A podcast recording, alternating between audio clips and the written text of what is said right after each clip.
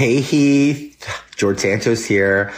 I'm so proud of you for coming out as a furry. And I just wanted to tell you that your friends and family all accept you and they're all excited about your persona, which is uh, awesome to be a beaverpuss, a beaver and a platypus. So let me tell you, uh, they all love you, beaverpuss.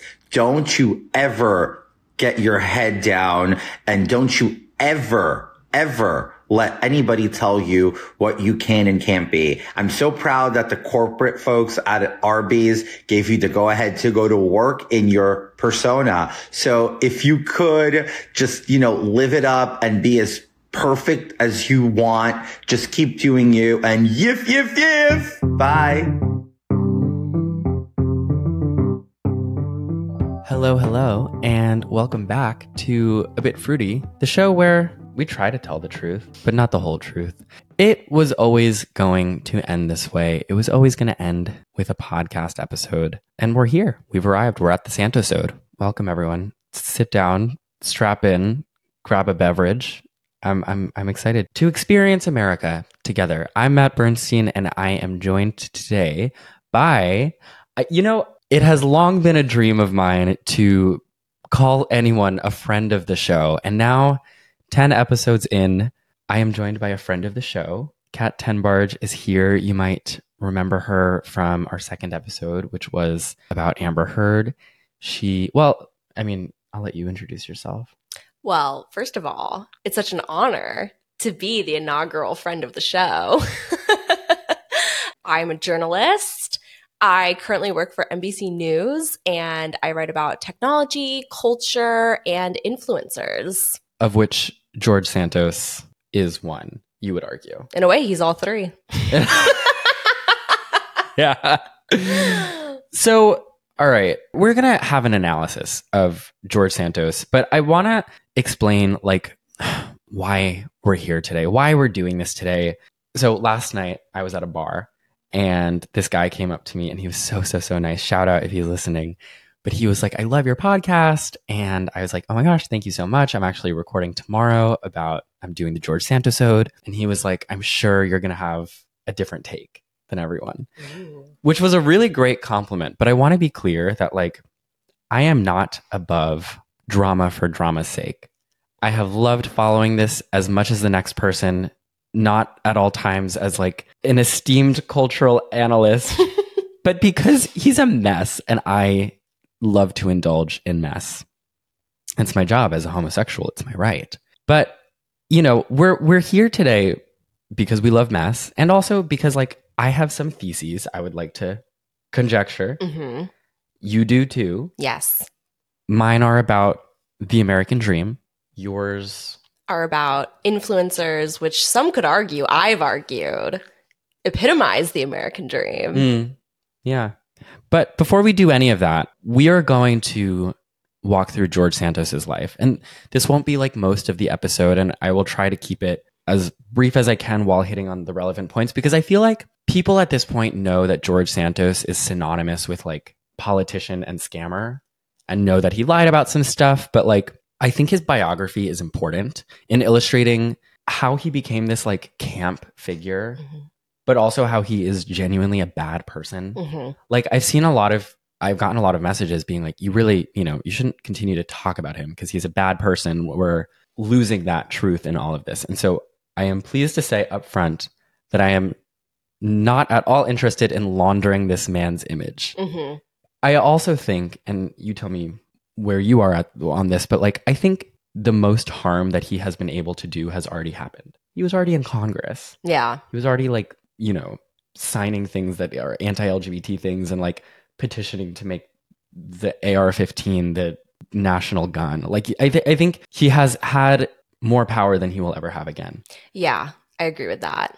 I think that in a way, he will always have the potential to continue to scam because there will always be potential marks like mm. for his future if he does have any future scams. Mm. But at the same time, there is a certain form of accountability in being known. Hmm. And I think that he was previously able to operate thanks to the fact that nobody was paying attention to him. Hmm. And now it's almost impossible to hear his name without associating him with this alleged bad behavior. Right. And so, in that way, I think he has reached like the peak of his potential to scam.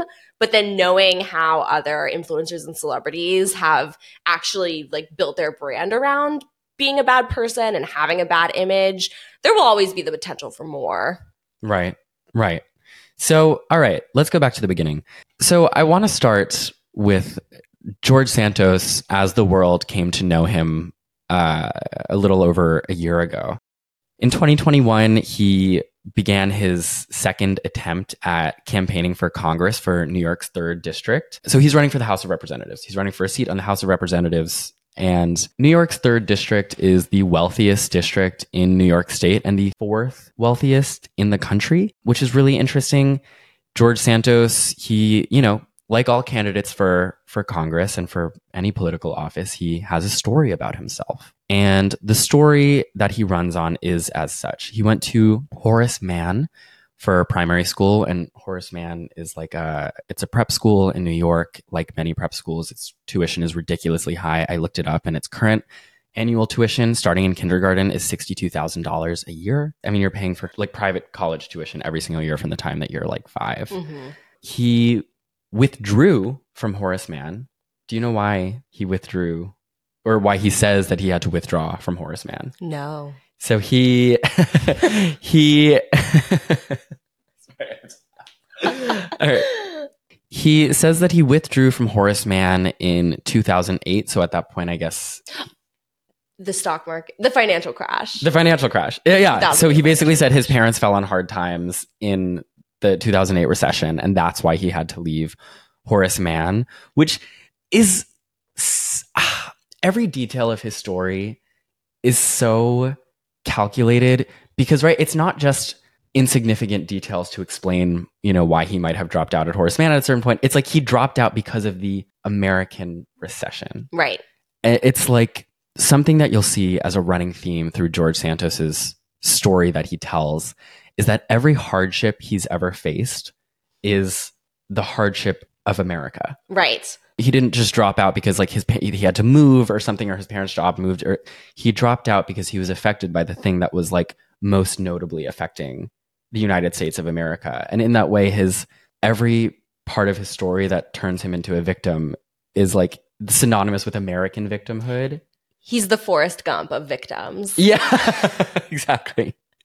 So he ends up uh, graduating with a degree in finance and economics from Baruch, which is a, a college here in New York City. Mhm. And then he, I think he says he got his master's at NYU, Yes. which This master's in business administration. mas- okay, master's Um, in an business. MBA. right? Yes. Um, he works at two big banks, two huge financial institutions, Goldman Sachs and Citigroup. And then he runs his own company called Devolder, um, which is one of his middle names, we come to learn, which in his words is it's a consulting firm essentially. But at this point, he says that he made over the course of having that business, he made three and a half, between three and a half to $11 million uh, from Devolder he ran his own animal rescue foundation called yeah the dogs are not getting they're not they're not coming out of this story unscathed. Uh-uh. he is called friends of pets united. He says that between 2013 and 2018 the organization saved 2500 cats and dogs. We're going to return to that. His mom died in 9-11 which is again it's this thing of like every bad thing that's ever happened to the united states has also happened to george santos Specifically. specifically and therefore like there is no differentiation between the story of the united states and the story of george santos Kind of genius branding. it is so genius but but when you work backwards and you look at all of these these things in hindsight it's like absurdly unbelievable yes. Yes. it's like how it's like he i mean he might as well have like signed the declaration of independence right He was there in the back. his his um grandma was a holocaust victim Yes. which again will return to all of these things. He said he had four employees killed, like four of his personal employees at his job were killed in the Pulse nightclub shooting. Which didn't happen to anyone. No, no, no. Did anyone have four employees that were killed in that? Did No. Pulse even have four employees that were killed in the Volkswagen? I don't think so. No. Yeah. He said his five year old niece was once kidnapped from a playground in New York that she was playing at. Do you know why he speculated that she was kidnapped? Because he was criticizing the Chinese Communist Party. Yes. So they allegedly came and kidnapped his niece. Correct. But they did get her back. Correct. yeah, and we can we can laugh about this because uh, like everything else in the story this didn't happen. His his niece was never kidnapped. But it's again it's like it wasn't just that his niece was kidnapped. It was that she was kidnapped because he was being patriotic and criticizing the Chinese Communist Party. And so that's what happened. Um, he has a Jewish background. Santos, a famously Jewish name. and then it's like there's some like a couple add-ons here. Do you know about his his entertainment stints? In oh god, what was it? Sweet Life of Zach and Cody. Uh-huh, yeah. uh-huh, and the other one. Hannah Montana. Oh, of course. Of he course. had he had small roles in Hannah Montana and The Sweet Life of Zach and Cody, which again, it's so interesting that he ever got away with saying any of this because like these are pretty easy things for that regular, regular person to fact check. to just look up. Yeah. Like check IMDb. he also said that he was a producer in the uh, Broadway musical for Spider Man a few years ago, which I thought was an interesting choice because Spider Man was like notoriously a Broadway flop. And there were a lot of like stunt injuries that like hurt the actors. it's like one of the most infamous Broadway musicals of all time. Yeah. But maybe there's like a maybe there's a reason he chose that one. Part of me thinks that some of these details would make you think he's telling the truth just because it would be so Mm. unusual for someone to lie about something like that. Right. Like if he claimed that he executive produced like The Lion King on Broadway, people would be like, that seems Right. incorrect. But it's like, oh, that was me with Spider-Man Afraid of the Dark. You're like, Right. oh, well, people wouldn't want to admit to that, so he probably isn't lying. Right. It's like you have to have a few calculated fails in there. yes. Yeah. It's like he's being humble.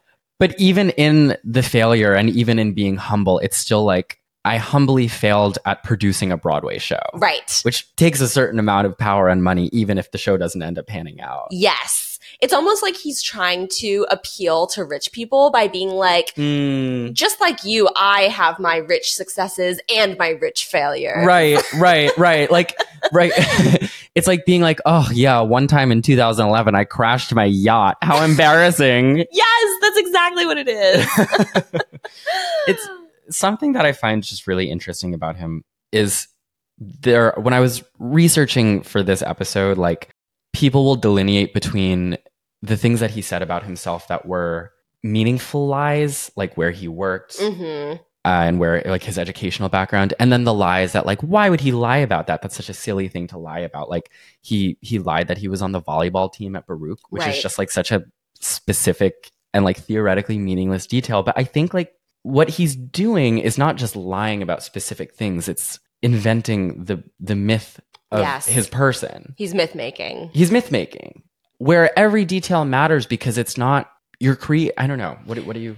It's not like you're lying to get something specifically. It's not like you're trying to say that you got an A on a specific test so that you can impress a specific professor. Hmm. It's like he's building an entire false life story. Like he's every lie of his builds up to this like greater purpose of presenting a different person than who he actually is. Right. So it's more than just a lie. It's like a pattern of lying. And it's not lying by omission either, which a lot of people, politicians notably, do lie by omission, like frequently. But he is like taking it to a whole other level. And in essence, it's just every single word that comes out of this man's mouth. Everything he says about himself is untrue. He's fictional. George He's Santos fictional. is a fictional person. He's fictional, and and that's interesting too because when he was confronted by reporters um, initially, so okay, this is the story that he tells, Mhm, and he gets elected. mhm. He gets elected. the The election was last November, so a little over a year ago, and he gets elected to represent New York's third district in the United States House of Representatives. And then I think it was only like a few days after he was elected, and like you know, the hatchet had been buried Yes. that the New York Times started reporting like, "Hey, we looked into like this stuff and like we don't think he went to school where he said it." Or like we called Goldman Sachs and they were like, "No, we have no record of this guy." Yes. And so it kind of started once nothing could be done about it, Yes. as far as him being serving in political office, the lie the lie started to get revealed. And something that he said pretty quickly when like pressure was mounting on him to respond to that allegation, Mhm. he was like, I embellished my resume. It's Mhm. true, I embellished my resume. Who doesn't? Which I agree. Mhm. Who doesn't? But that's not what he was doing. Right. He invented someone. He invented someone. And it's also such an interesting like it points to a lot of local failures, like a lot of accountability processes that we just assume are there are not because the fact that he was able to win this race, which is not an insignificant local office, like No. he ran for the US House of Representatives, Right. a federal position that doesn't just give him the ability to make decisions for his jurisdiction, but also for the entire country. Right. It makes him one of like the 500 most powerful, politically powerful people in the country. Yes. And it's so fascinating that it took the election actually happening for a national news outlet to even pay attention to this guy at all. And there were some local outlets that had questions about his credibility. There was like a local paper that put out an editorial um, endorsing his Democratic opponent, saying that he seemed fraudulent. He seemed like he was a liar. And so that really coincides with like the failing of local media and just like the lack of attention that's been paid to local media. But it also points to a lot of issues with our electoral process mm. because, you know, reading up on like how this election took place, the local Democratic challenger for Santos in 2022 had a decision to make in the few months before the election. They had like a small pool of money and they were deciding to either do opposition research on Santos or to like use that money to campaign. And they used it to campaign. Mm. So it, it just goes to show like he he really kind of got away with it through a series of just circumstances. Like they could have, if they'd had a little bit more money, they could have done both. They could have paid for opposition research and they could have done more radio spots. And the fact that he was able to kind of find these, they're not loopholes. It was just like by chance. Yeah. He kind of like squeezed his way in there. And that's troubling. right. Because this could absolutely happen again. It could absolutely happen because again. it wasn't just like he, I mean, I think he is a little bit of a mastermind in his own way, but also a lot of people are scammers. yes. And this was like a structural failing on a lot of levels. Absolutely. That's what's I think one of the most interesting things about it is he was very conniving and crafty to like find himself in this position, but a lot of people had to be essentially looking away and a lot of priorities had to be displaced for him to be able to win this election. Hmm. So, who is George Santos? Well, Kat, let me take you back to the beginning. It's July 22nd, 1988. The air is warm. Taylor Swift has yet to be conceived. Taylor Swift has yet to be conceived. I think. I- We're like right around the point of her being conceived. I like to think that there's there's something magical about the idea that George Santos was born during the conception of Taylor Swift. Yeah, That's- he just barely existed in a pre-Taylor Swift world. Right. we we live we live in a state of affairs such that everything exists somewhere on the timeline of Taylor Swift. Yeah. So we're in Jackson Heights, Queens. George Anthony DeVolder Santos is born. His mom is a Brazilian immigrant who works as a housekeeper. His dad was a house painter. Mhm. So, you know, real working class people. Um, he says now that he was poor and lived in a rat infested apartment, which the interesting thing about that is that in New York, you don't even have to be poor for your apartment to be rat infested. Like you can be middle class, you can be rich and your apartment is rat infested. We've all had rat infested apartments in New York. You can hear them in the walls. Yeah, yeah. like when you go to sleep at night, it's like they're, they're skittering around up there. they're just they're roommates when you live in New York. Uh-huh. Um, he attends. Uh, he he. So he did not attend Horace Mann ever. He attends public primary schools in Queens, uh, and eventually gets his GED before moving to Brazil. And there's no evidence that he ever went to college, right? He never graduated with any degrees. No Wow. work. He's kind of, kind of a revolutionary in Yeah. that sense. you know, in some ways, he's proving you don't need to go to college. yeah, he he is kind of he is yeah, he's going to lead the revolution. Um so he moves to Brazil at some point during his young adult years the timeline here is fuzzy. You know, all of these people who like knew him then have spoken to the press at this point, Yes. and like there is no consistent timeline. But essentially, he moves to Brazil at some point in this Mhm. these young adult years with his mother and his sister. His mom is working odd jobs to get by. She would bounce like all all three of them would bounce from like apartment to apartment to avoid having to pay rent. hmm They were having their electricity cut off. Like it's it's a rough time. hmm It's a rough time for them. George Santos even then, he always had a reputation of being like tricky hmm you know, which first of all, a lot of kids just have. Yeah. And that's normal. But, you know, he would tell people at this time that he was well off, hmm that he was, you know, that, and, and he would spend money as if he was well off. And when people would kind of side eye that because his mother's obviously struggling, they as a family are struggling, he would say, Well, my dad is an executive back in New York. Now, for all we know, his dad is still a painter. Right. He's a house painter. He's not an executive. Right. There's nothing wrong with being a house painter, but he's not an executive. The myth making had started at this point. the myth making had started. The thing about his lies at this time is that they feel like a coping mechanism. Yes, like sur- like lying for survival. Yeah. And to some extent, if you are existing under a system that doesn't meet your basic needs, then for many people, lying does come from that as a survival mechanism. Yeah. And it's like he was used to the process of, like you said, like they would move from house to house when bills were unpaid. So it's like he's already kind of been molded by this living environment of like deceit Yeah. because that's the only way that he knows to live. That's the only way he's been able to live thus far.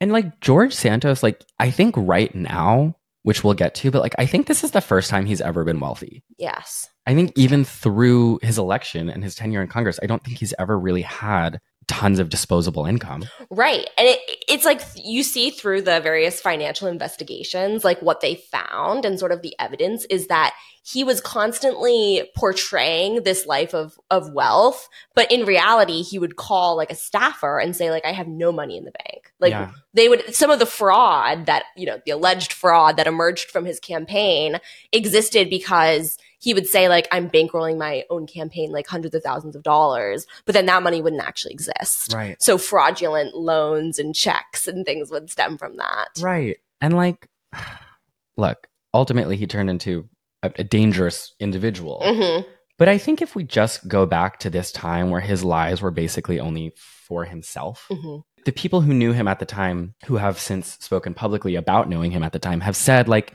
we always knew that he was kind of full of shit. yeah Like, he doesn't have the money that he's saying he does. Right.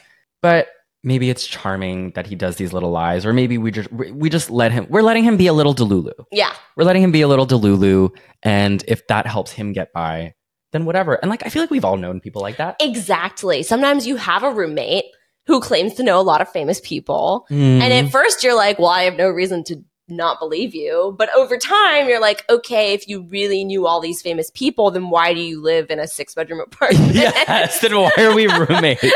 if you have all of this going on, then why are we roommates? yes But it's like at some point you realize, like, oh, okay, that's the story that you're telling yourself about yourself to cope with the fact that that is not the life that you have, that that's not the life any of us have. yes And I don't think that's a great quality in anyone, but it's like a way of coping with the fact that like reality is not that good. It's a very american Hmm. personality trait i think How so? in that I think a lot of people who have succeeded under American capitalism and this idea of American exceptionalism do so by inflating their own characteristics, their own history. And for a lot of people, this turns out to be very successful. Mm. Like a lot of uh, successful corporations come from this place of like, we're going to sell an illusion to people. Yeah. And a lot of times illusions in America are very successful Fake it till you make it. Like, fake it till you make it. Yeah. And this idea, yeah, this idea of like entrepreneurship and just presenting yourself. I mean, that's to really break capitalism down. A lot of it is if you're succeeding, you're kind of pretending that you're better than everybody else. And in order to build this sense of like, I deserve more wealth than you and you should work for me and like, I should get 98% of the profits, that has to come from a place of inflating one's own ego. That Yeah. has to come from like an inflated sense of self importance. I mean, you have people who started out remarkably wealthy hmm and will even obscure that fact because the idea of having worked to attain something Yes. is even more power- powerful than just having attained it. Yes. And it's like I think about like Donald Trump and like I don't know, Kylie Jenner, Mhm. like these the kind of myth making that they do around the very real money that they have now, yes. but that they on some level always had. yes. But it's not just compelling that they're rich, it's compelling that the idea that they started from the bottom. Yes. The whole Kylie Jenner fake billionaire story is so fascinating because yeah. it's like do you want to wait? Do you want to explain that? Yes, very briefly. Yeah, we're not going to derail too much because we're still we're still in Brazil. yeah, we're still we're still at the beginning of George's biography, Yeah. but Kylie Jenner, the Forbes cover where they said she was the self-made billionaire, yeah. is so fascinating The, young, the youngest. the youngest self-made billionaire. She wasn't self-made and she mm-hmm. wasn't a billionaire. Mm-hmm. And it's just so interesting that you have somebody who has been really successful, is one of the most followed people on social media, is a huge A-list celebrity, but that's still not enough. right. They need to both posit themselves as a victim and a winner simultaneously. Mm, That's where you get the self-made part from because that's obviously not true. And that's what everyone criticized at the time of the cover was like, well, obviously she's not self-made. But that wasn't it. That wasn't the only part of that. That was a lie. right. Forbes years later came out and said she also wasn't a billionaire. Right. She wasn't self-made or a billionaire. right. And so if this is like what we have being reported by an accredited journalistic institution like Forbes, what does that leave the rest of us? Well, George Santos is what it leaves the rest of us. exactly. Shall we continue on? So, uh, okay, we're still in Brazil. In the mid 2000s in Brazil, he starts, and this is a story that you, the listener, may recognize. Uh, he starts dressing and performing in drag Yes. as Kitara Ravache. That's his drag name. And at this point, he's like getting involved in the local LGBTQ community where he lives. He's like handing out pamphlets, going to events and stuff. And, and like he's performing in drag, but not as a way to make a living. Mhm. He's kind of just in and of the drag community there. Mhm. Like, you know, he'll just dress in drag to go to festivals and things like that, which is funny because ultimately when he's in office, he gets exposed for all these lies, da, da, da. But the thing that really sets a lot of Republicans off is that these photos come out of him in drag, Yes. which given the culture war that we're living through right now about drag queens and gay people, this is the thing that people are like, oh, now he has to answer for it. Yes. And what's interesting is he is swarmed by journalists outside of his office in DC. And he famously says, hold on, I have the quote written down. They ask him about it, and he says, No, I was not a drag queen in Brazil. I was young and I had fun at a festival. And I love that. I love that. Like, I'm, I'm just, I've, I've used that as, as an excuse for things many times Mhm. since. I'm like, no, I wasn't caught robbing a bank, guys. I was, I was young and I had fun at a festival. Couldn't we all say the same? We've all had fun at a festival. I wasn't That was his version of the meme that's like, so women can't have hobbies. right. Exactly. exactly. God forbid a man has is young and has fun at a festival. God forbid. Um, I don't know. I love this part of George Santos's life. I Mhm. find it like he's in his early twenties, late teens, early twenties. He's like exploring drag for the first time in a way that I think a lot of like young queer people and young queer men can identify with. hmm like exploring that not only that part of your identity and yourself but of your community. Hmm finding community with other queer people around you. Like i don't know. I'm like what if he had stayed here? What if he like stayed a, a, a member of this like queer community that he was in and like got a normal job and like continued participating in drag as a lot of these people do well into their middle age? Right. I don't know that's nice i wish it could have stayed here Yeah. but then we wouldn't be doing this podcast episode so Unfortunately, yeah things did not stay there. and, and I need to put an episode out every Tuesday, so thank God. I'm kidding. I'm kidding. You can't make jokes anymore without the woke mob canceling you. But even then, he's lying about things that feel insignificant, but he's just, again, he's always lived in his own reality. Mhm. And so he'd like beef with other drag queens, which is just something drag queens do. So that's fine. But he would beef with other drag queens. He would say, like, oh, I performed at this club. And then the other drag queens, the other local queens would be like, no, like, you definitely didn't. Like, you didn't perform at that club. I know who performs at that club and it wasn't you. And so even in his drag queen career, he's Mhm. he's myth making. Yes. So at this time, people are also again, people are always kind of wondering like, where are you getting this money from? hmm You know, people don't even know if he has a job. We still don't know like if he had a job during this time. Right. But what did happen once is he in 2008, George Santos walks. sounds like the beginning of like a terrible joke. Like George Santos walks into a boutique. But George Santos walks into this boutique in Brazil and he buys $1,300 worth of like clothes and shoes Mhm. and he pays with them with two checks. He walks out. The shop owner is like, feels like something's off. Mhm. He's like, You just dropped a lot of money. And so he calls the numbers on the checks and they don't work. And uh, the names that George Santos writes on these checks is a guy who was dead. Oh. So that's, you know, he. That's one way to buy a bag. he, he had not yet mastered the art of the scam Yeah. at this point. He's he's kind of getting his his toes wet. The shop owner contacts the police, Mhm. and again, this is all in Brazil. the The police end up trying to find him for three years, and God. so in 2011, they finally put in a request for his arrest because they you know have the level of detail required to do that, yes. and he is already back in the U.S. It's very catch me if you can. Yes, it's also this is so interesting because in the fake timeline at this point, he was saying that he was leaving the Horace Mann prep school because of the financial collapse. But in reality, like his fake timeline, he was also making himself younger Right. because he's actually a man. right. but he's presenting himself as like a schoolboy in 2008, but he's actually like a grown man. Well, that's a very American thing too. We have we have to lie about being a little younger here. okay, this is where like because at this point again, his lies are mostly affecting himself. Yes. I feel like the Brazilian shop owner is a turn, and then this is a real turn. So he in 2010, so a year before he ends up leaving uh, to go to New York, his mom. So again, his mom never really has much money, Yeah. and she also She also didn't die in 9 11. she uh, she also She didn't is die in alive. 9/11. No, I think she's well, dead. now she's dead. oh yeah, she's At alive. This time, she was alive. She's alive at this point. Yes. Yes. Yes. Oh yeah. She she was in Brazil during 9-11. She was like firmly like not even in the country.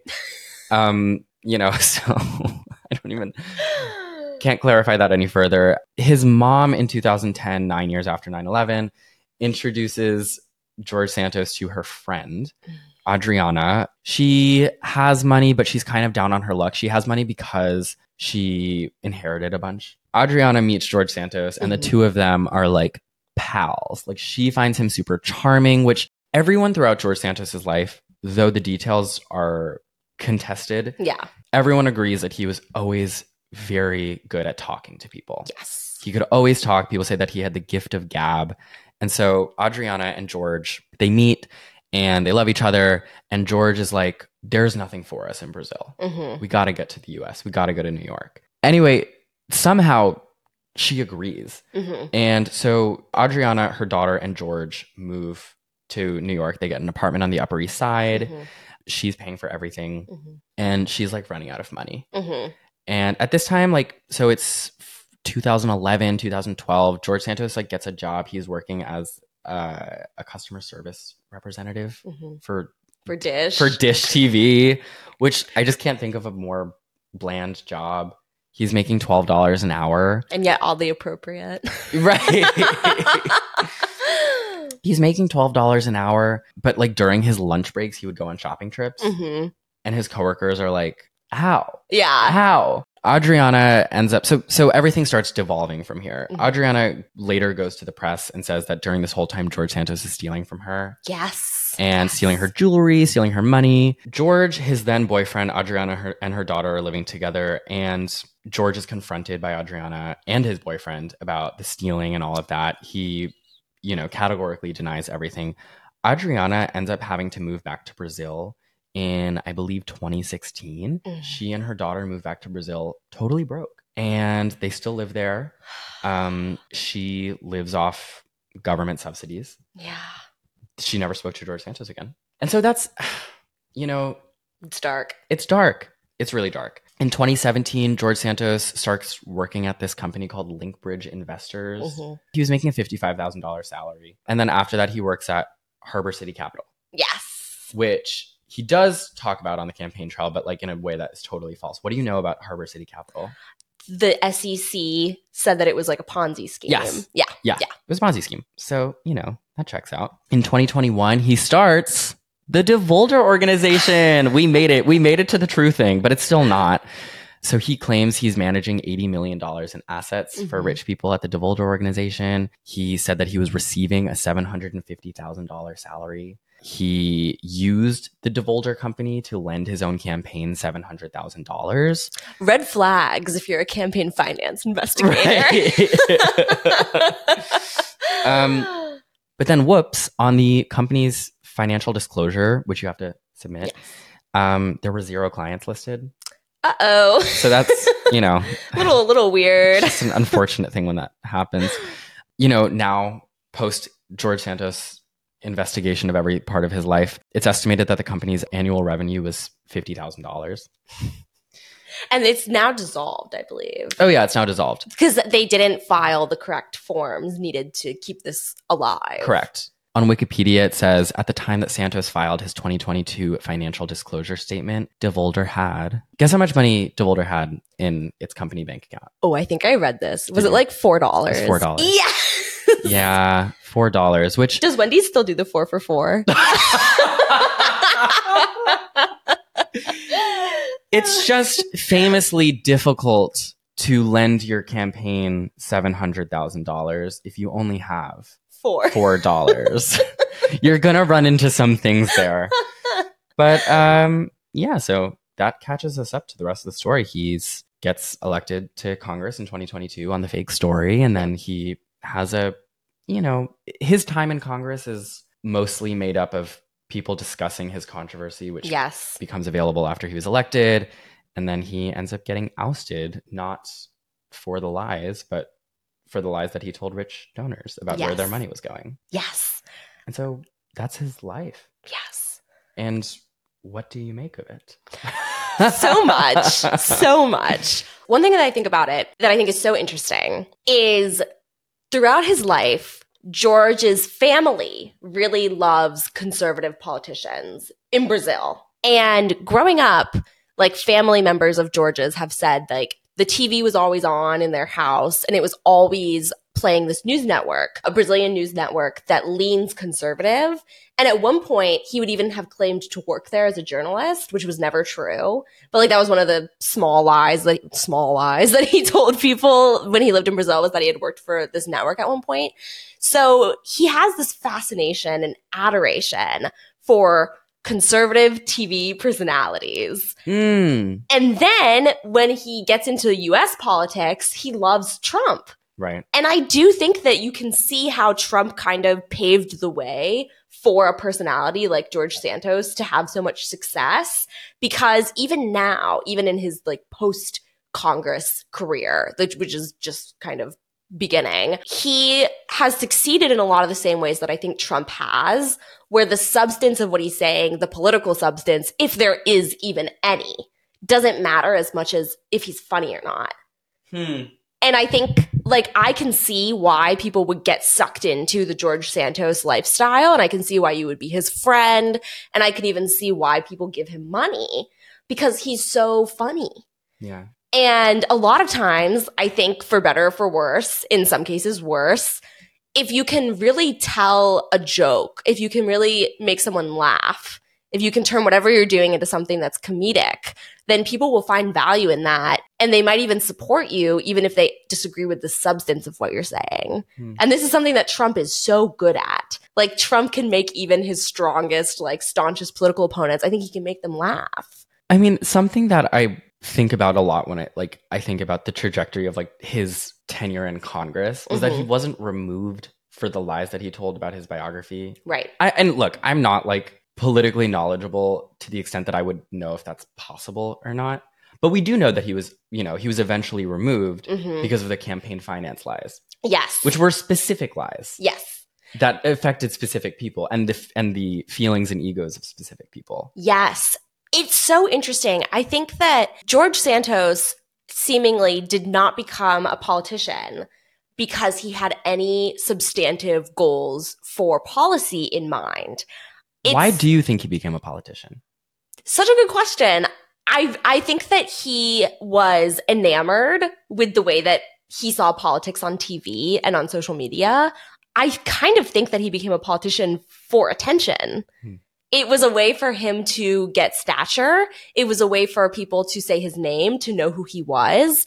And it was a way for him to actually not only exist in these upper class spaces defined by wealth, he didn't just exist in them because he was a politician. He had leadership in them. Mm. But his trajectory as a politician, you know, there were really high ranking Republicans who loved George Santos. Elise Stefanik is one of Mhm. them. Mhm. She not only helped him get elected, but then in Congress, she would defend him. Mhm. And the Republican Party in Congress used him for votes. Yeah. Like they were not gunning to get him out of there after all this was discovered because he helped them have a majority and he would also help them pass or have like the number, the desired target of votes for specific policy proposals. Yeah. As a Republican in this district, he was useful to them. he was a vote. He was a vote. Right. But substantially, he did not bring anything to the table. Right.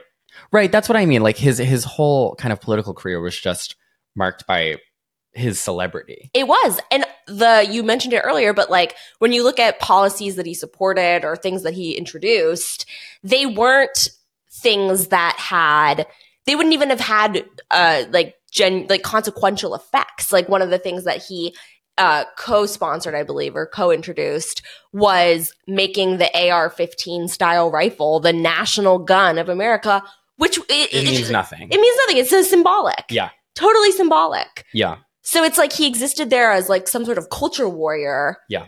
More than he was actually a politician. I was on Capitol Hill. I almost made a joke. On January 6th, No. I actually so George Santos was. was he? yes. Oh, work. I mean that that makes sense. Yeah, he I, I mean, he wasn't in the Capitol. Like, he, as far as I know, he wasn't in the Capitol. But he was at like the Trump Stop the Steal rally. Mm, And Right. he was tweeting like, this is amazing. right, right, right.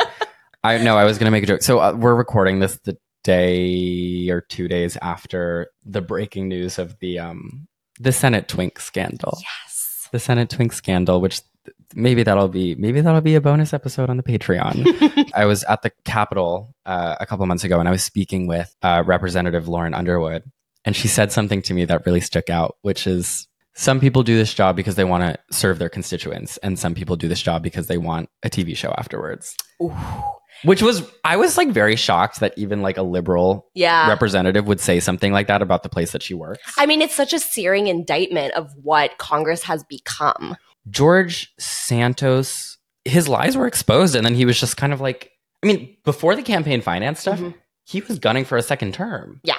And I very well think that he could have. Oh, absolutely. Part of the reason why I think that, regardless of the lies, is because I think that like he represented what the vast majority of America already thinks about politicians. Yes. We already think that they're all liars. Yes. We already think that they're all, you know, narcissists on some Mhm. level and living on a fundamentally different plane of reality than the rest of us. hmm And so, like, what made this all the more different? And, like, I don't know if anything did.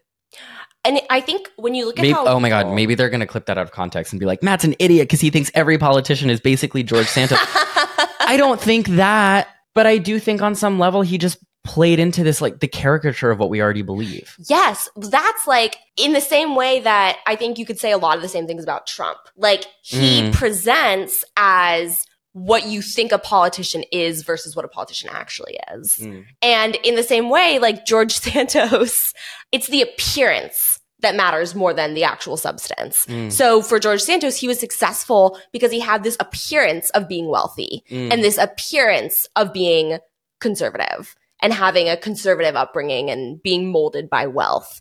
And the truth didn't really matter as much. Even now, even now, when you look at how people respond to George Santos, when he admits his lies, it gets a laugh from the crowd. Like when George Santos is like, I actually didn't go to Harvard Business School, but doesn't everybody lie on their resume? Like people love hearing that. And I don't think it's because they admire lying.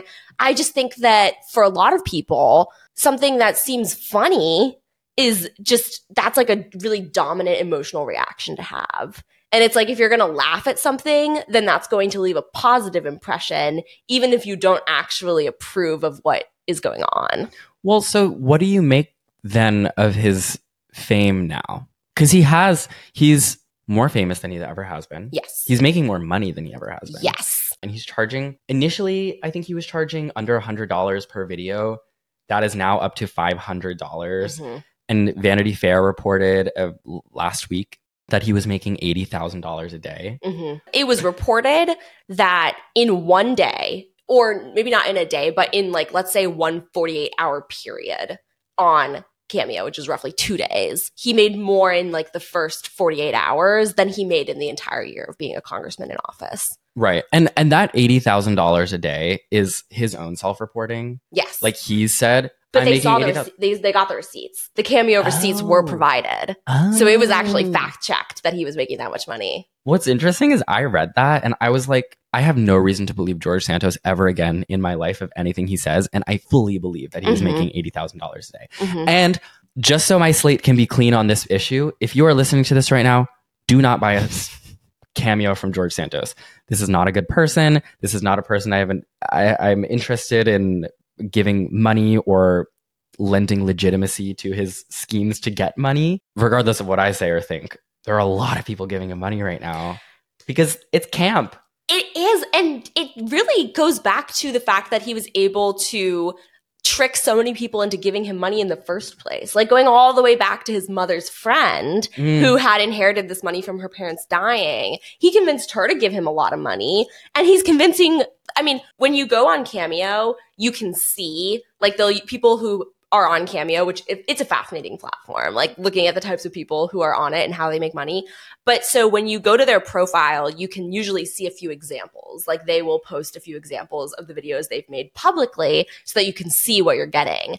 And some of the videos that George Santos posted publicly, he's addressing the people who bought them. So you hear a little bit about these people who are buying these cameos from him. Mm. And at least one of them was an actual NYU MBA student because in the cameo, he's like laughing about how, like, he's like, you know, the place where I pretended to go to college. Right. He's like I'm making a cameo for the person I was pretending to be. Yes, but it's like you think to yourself, like, why would this and like why is this NYU student sending him hundreds of dollars?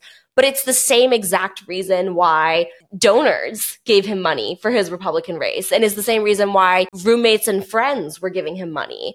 Like he that that gift of speaking, that gift of talking to people, he still has it, Mm. and it really works. And it doesn't even matter if you know he's a scammer or not. People are still going to give him money. Do you think the fact that he's a scammer is in and of itself something that people admire because having carried out a scam like that is still an accomplishment? It's still an achievement? I kind of think so. And I think that I think that's something that most people would not admit or even Right. necessarily like realize. Right. But I I do think that to some degree when you look at the way scammers have become so prominent in our culture Right. in a positive way. Right, right. We have like the Anna Delvey. Yes. I mean, we have entire podcasts devoted to entire TV shows dedicated to like scammers. Like, what, what, what do you make of that? I think that when we see those sorts of like TV shows, when we hear about what these people do, we recognize that part of the scam, it's like they are doing something. Like they're not just like sitting there and getting money. When you think of a person who's already rich, making hundreds of thousands of dollars off of interest on the money that they already have, there's nothing impressive about that. There's nothing entertaining about that. They're not working for anything Mm. when you hear a story of someone successfully scamming thousands or millions of dollars, that's interesting because they did something to make that money. Hmm. It wasn't legal, it wasn't ethical, it wasn't moral. But I think that in the same way that we have this sort of like American myth making that we value, we also absolutely value the efforts of these scammers because we think it's interesting, but we also clearly recognize it as they are working.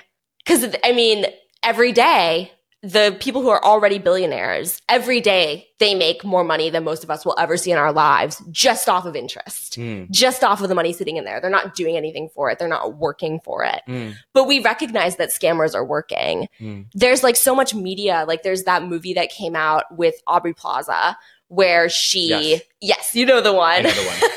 and like watching that movie, it's like you're watching her become a criminal. And Emily the criminal. Emily the called. criminal. Yes. Yes. As you watch Emily pursue being a criminal as her new career, you see that she is working hard. You see the risks that she's taking. You see the work that she's undergoing and you feel like you're kind of rooting for her in a lot of ways. Like you're rooting Hmm. for her to scam this successfully because you know that she's motivated by very human and very universal sentiments. Like she needs money. You recognize that. And so in a lot of ways, I think looking at American culture right now, it's almost like scamming has been valorized Hmm. more so than what we look at as less impressive, the sort of passive income that is legal, but that is to us, I think, less aspirational than even scamming itself. Right. I think in some way we all aspire to, I don't know, achieving a life for ourselves that can exist, at least in the United States, that can Mhm. exist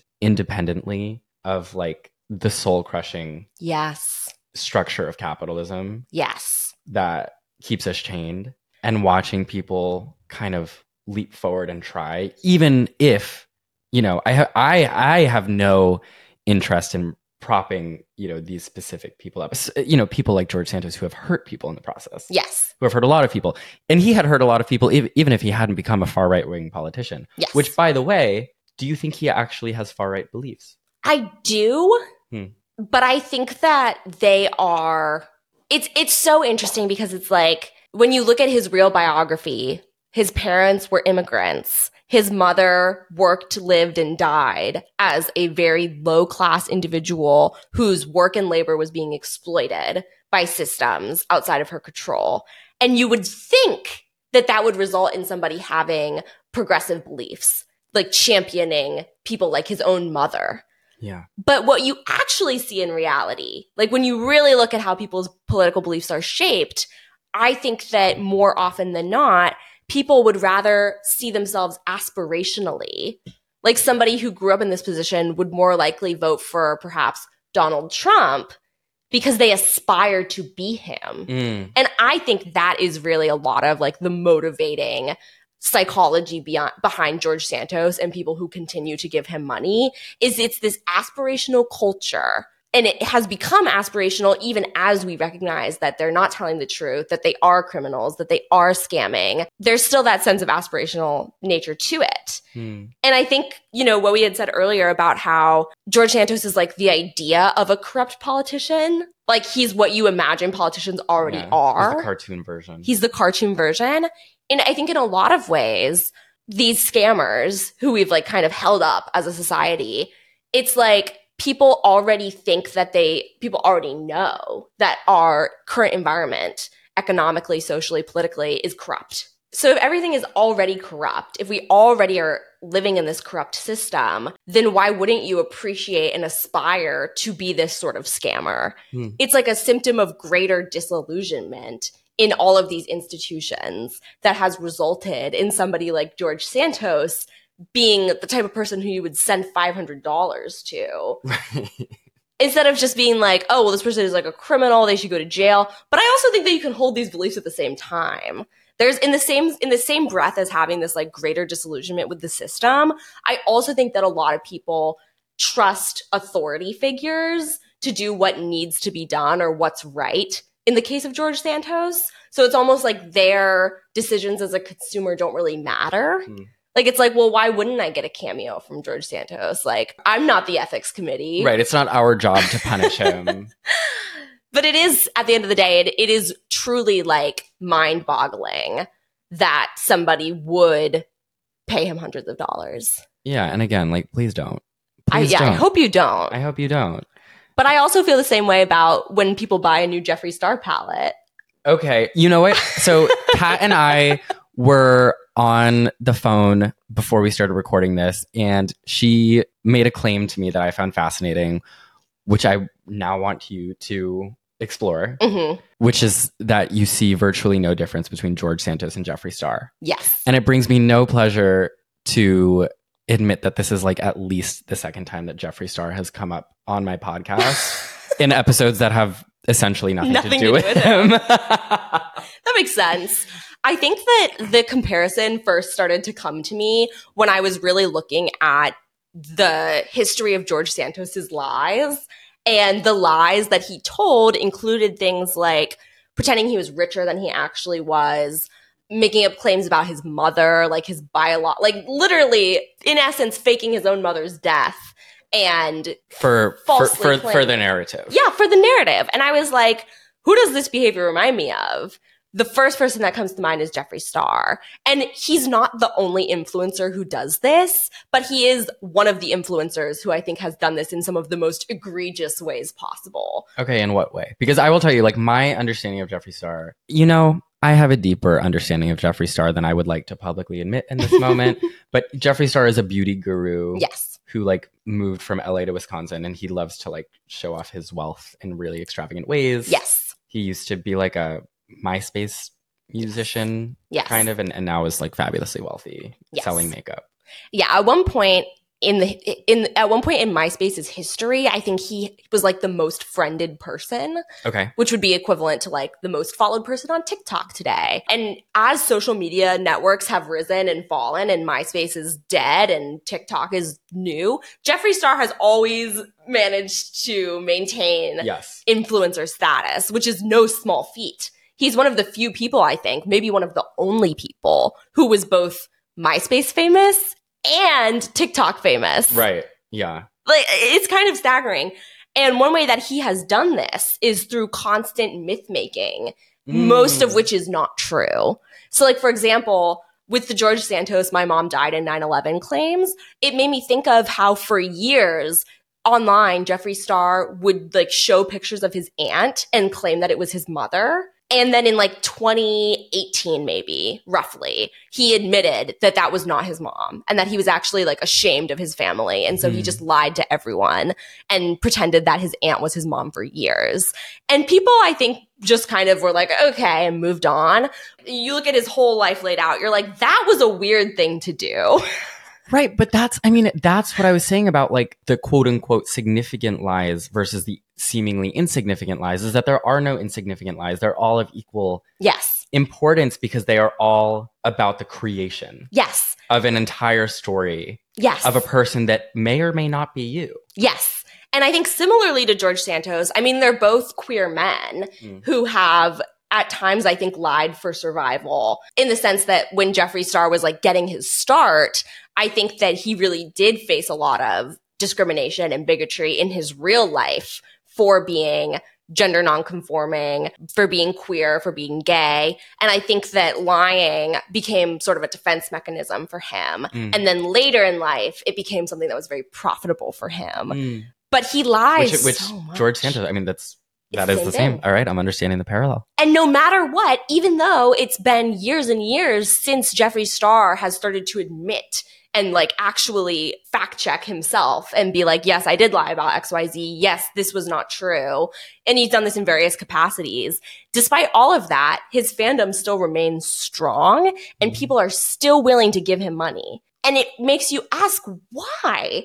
And then you look at his fans, and a lot of them have this very aspirational relationship with Jeffree where they admire him for this behavior. Why do they admire him? Because it made him money. And it's like if the the ends for a lot of people justify the means, but both Jeffrey San- but Jeffrey Santos, both both Jeffree Star and George Santos. With George Santos, we know for sure. With Jeffree, it could go either way. It's speculative, but both of them appear to have gone to great lengths to create the appearance of wealth.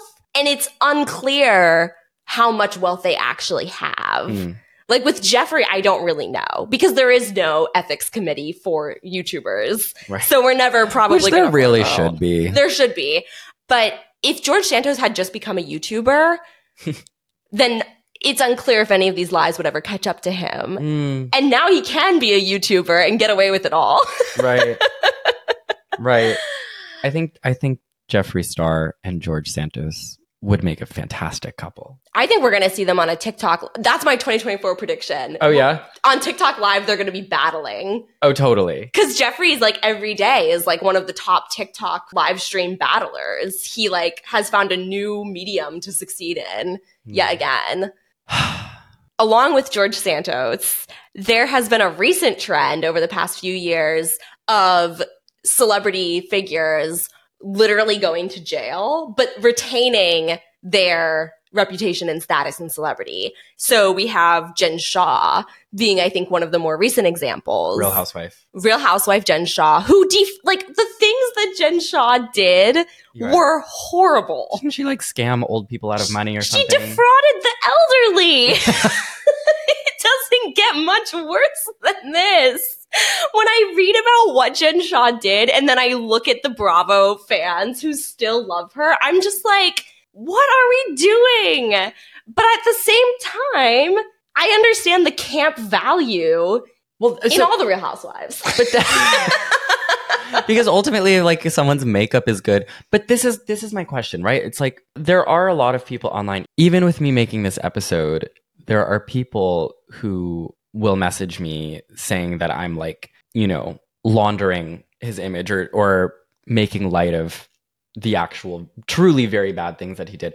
And like all of these people we're talking about like jeffree star in his own way jen shah anna delvey George Santos, like they have all done bad things. They've all hurt people, and then they become these kind of not not Jeffree Star. Jeffree Star will never be a camp icon, but the rest of them, like there's this camp element yeah. where we like they become icons, hmm right? People dress as Anna Delvey for Halloween. hmm Like, is that a bad thing? Is it an indi- is it an indictment of like us as consumers of these stories? hmm Can people do whatever they want as long as they are funny enough to get away with it? Right. That's one of the big questions. And I think that it's something that you have to look at like a very, like, it's up to us as consumers and people who a lot of times are making these people money. Like, we don't like to think of. I think a lot of times, especially with internet culture, people don't like to think of themselves as the ones who are deserve to be held accountable. But as like a viewer, as a listener, as somebody who is putting on the Anna Delvey costume as someone who is paying for the cameo, it's like you are the building blocks of this person's success. So it is sort of like an introspective, like turn it in on yourself question. It's also a question of institutional systemic failure because in theory it's not anyone's fault that George Santos became a congressperson it's the United States government's fault for enabling this person to become a Right. US congressperson right for desecrating what it means to be a politician to the point where yes where he can And he wasn't the first. Like, we, I think Trump, in a lot of ways, set the stage for George Santos and more, like, more to come. is there a moral responsibility on us to forcibly fade George Santos into obscurity or are we allowed to erect a statue of him because I, that was what I was going to do after we stopped recording. I think one thing that gets lost a lot is sort of the distinction between like talking about someone or criticizing someone and then like platforming someone or supporting them. And it's it's hard because through social media they become one and the same. Like even if you go to a YouTube video and leave a comment expressing your displeasure with what's being said, in a lot of ways that's a useful metric for the YouTuber right because you're still watching, You're you're still still, commenting. commenting. Like a click is a click, a view is a view. It doesn't matter if it was positive or negative. And so in that kind of environment, it's easier to sort of shirk the responsibility and just be like, well, someone, if I don't pay for a George Santos, George Santos cameo, someone else is going to. Hmm. I think there's an element of personal responsibility, but I also think that like much in almost every case, personal responsibility is used to eclipse broader systemic failures. Hmm. And I think that the George Santos story includes a lot of that as well. Because ultimately, if you get scammed, for most people, there is no recourse. For most people, there is no recourse for being scammed. And so that's like kind of one of the bigger questions Yeah. is like, well, how did he get away with all of this? George Santos was the sixth serving representative to ever be removed right he was the sixth to ever be removed in the middle of his term Yes. forcibly removed From the House of Representatives. and yet when he was removed it, it's again he he has he has the myth of himself. He has the Mhm. the ongoing kind of like villain story of himself as the main character, which I think he is. Yeah. And he there are these pictures of him walking down the Capitol steps in this like big overcoat that's he's not wearing, but it's draped just around his Yes. shoulders. And he, you know, one of the reporters, uh, as George Santos was walking out, was like, "What do you? What message do you send to the rest of your, cons- or not your constituents, your colleagues?" Mhm. uh, your fellow congresspeople and he was like to hell with them and you know he aspired to political office i don't even know if that's what he was aspiring to or maybe political office was just A symbol for him. was a symbol for him and, and a step to what he continues to aspire to through cameo and all of these other sorts of like you know celebrity image building things but like he got kicked out of congress Mhm. historically he got kicked out of congress and still do you think he got what he wanted Yes. Hmm. I do think he got what he wanted which was to be known. Hmm. I think that when it going back to the very beginning, like something we said at the very, very beginning of this podcast, was a lot of children lie. yeah And it's like, well, why do children lie? A lot of times, to put on my child psychologist cap, which I don't actually have qualifications for, children a lot of times lie for attention because as a child, you do not have autonomy. You are, as a child, you are generally only able to do things within the realm of what your parents or guardians allow you to do. And so a lot of times children lie just to get attention, not because they're bad people or they want to hurt you, but they have a very human need for attention. And what I see in George Santos is I see somebody who his desire for attention does not seem like it will ever be capped. I don't think Hmm. he'll ever reach a point where he's like, I'm finally satiated with the attention that I have. Same with Jeffree Star or many of these influencers. They never go away. Yeah. If what they wanted was, you know, respect or if what they wanted was a certain amount of money or a certain follower count, then eventually they would go away, but they never do. They remain on the internet because they want that valve of just getting attention, whether it's positive or negative. Yeah. George Santos said, I am the embodiment of the American dream. Do you think he is? In some ways, I think he is. Yeah. I think he totally is. Yeah. And I think George Santos is as truthful or as much of a lie as the American dream allows. Absolutely, because when it when you boil down like what the general consensus of what the American dream is, when you boil that down, it's the idea that if you work hard, then you can be successful. But I think we all know We know that that's not true. We know that that's not true. We know that the people who work the hardest are often never recognized for their work. You could even say that about George Santos's mother. Hmm. She worked hard, Yeah. really hard, And all she has to show for it is dying in 9 11.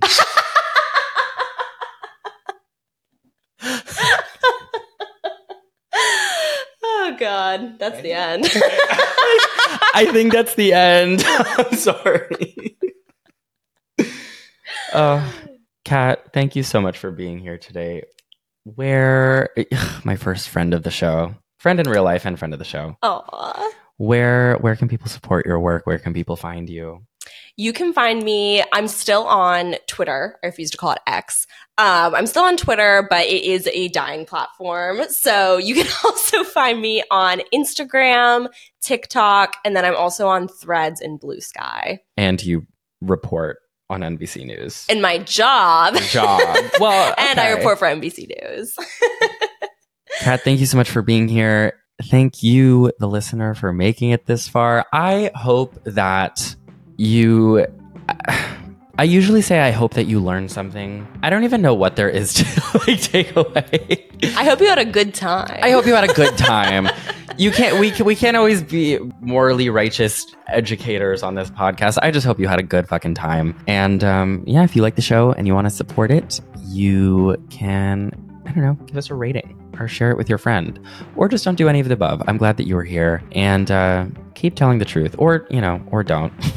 See which one gets you further. Until next time, stay fruity.